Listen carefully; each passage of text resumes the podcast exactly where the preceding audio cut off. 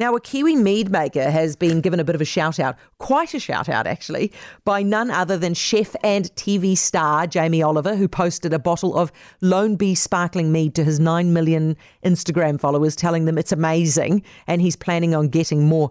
Oren Dalton is the founder of Lone Bee Mead. He's with us now. Hi, Oren. How's it going, Heather? How, how are you? I'm very well. I bet that you are much more chuffed than I am right now. How stoked are you? Yeah, yeah, it's been a pretty pretty awesome uh, day and full noise to be honest. Did this just happen this morning? Yeah, well, it, it's it's it's um, it happened just before Easter, so we sort of held off, um, sort of uh, sharing the story till till till now. So yeah. it's been it's it's been pretty awesome. So, what did you know that this was going to happen? Is this one of those prearranged things with an inf- influencer? I wish, um, but no, he uh, very organic. Um, managed to pick up a bottle from his local bottle shop up in Essex, um, which our UK distributor supplies, and loved it so much that he um, gave it a great plug. And as a result, you have got orders from where around the world? Yeah, yeah. Uh, interest email has just been going through the roof. Um, you know, UK, um, parts of Europe, um, Hong Kong, Singapore, which we already export up to. Um, so yeah, very are, very grateful. Oren, how much are they ordering? Can you meet the demand?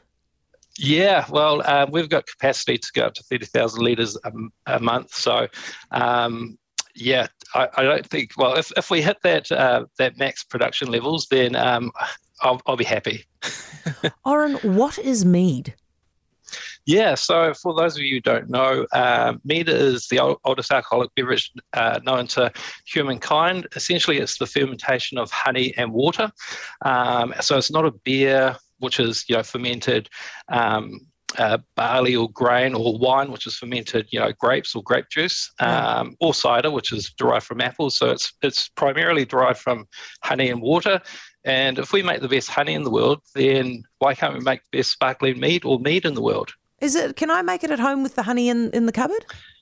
Uh, yeah, yeah, yeah, you, you can. Um, however, it's taken me over about 12 years to perfect the recipe.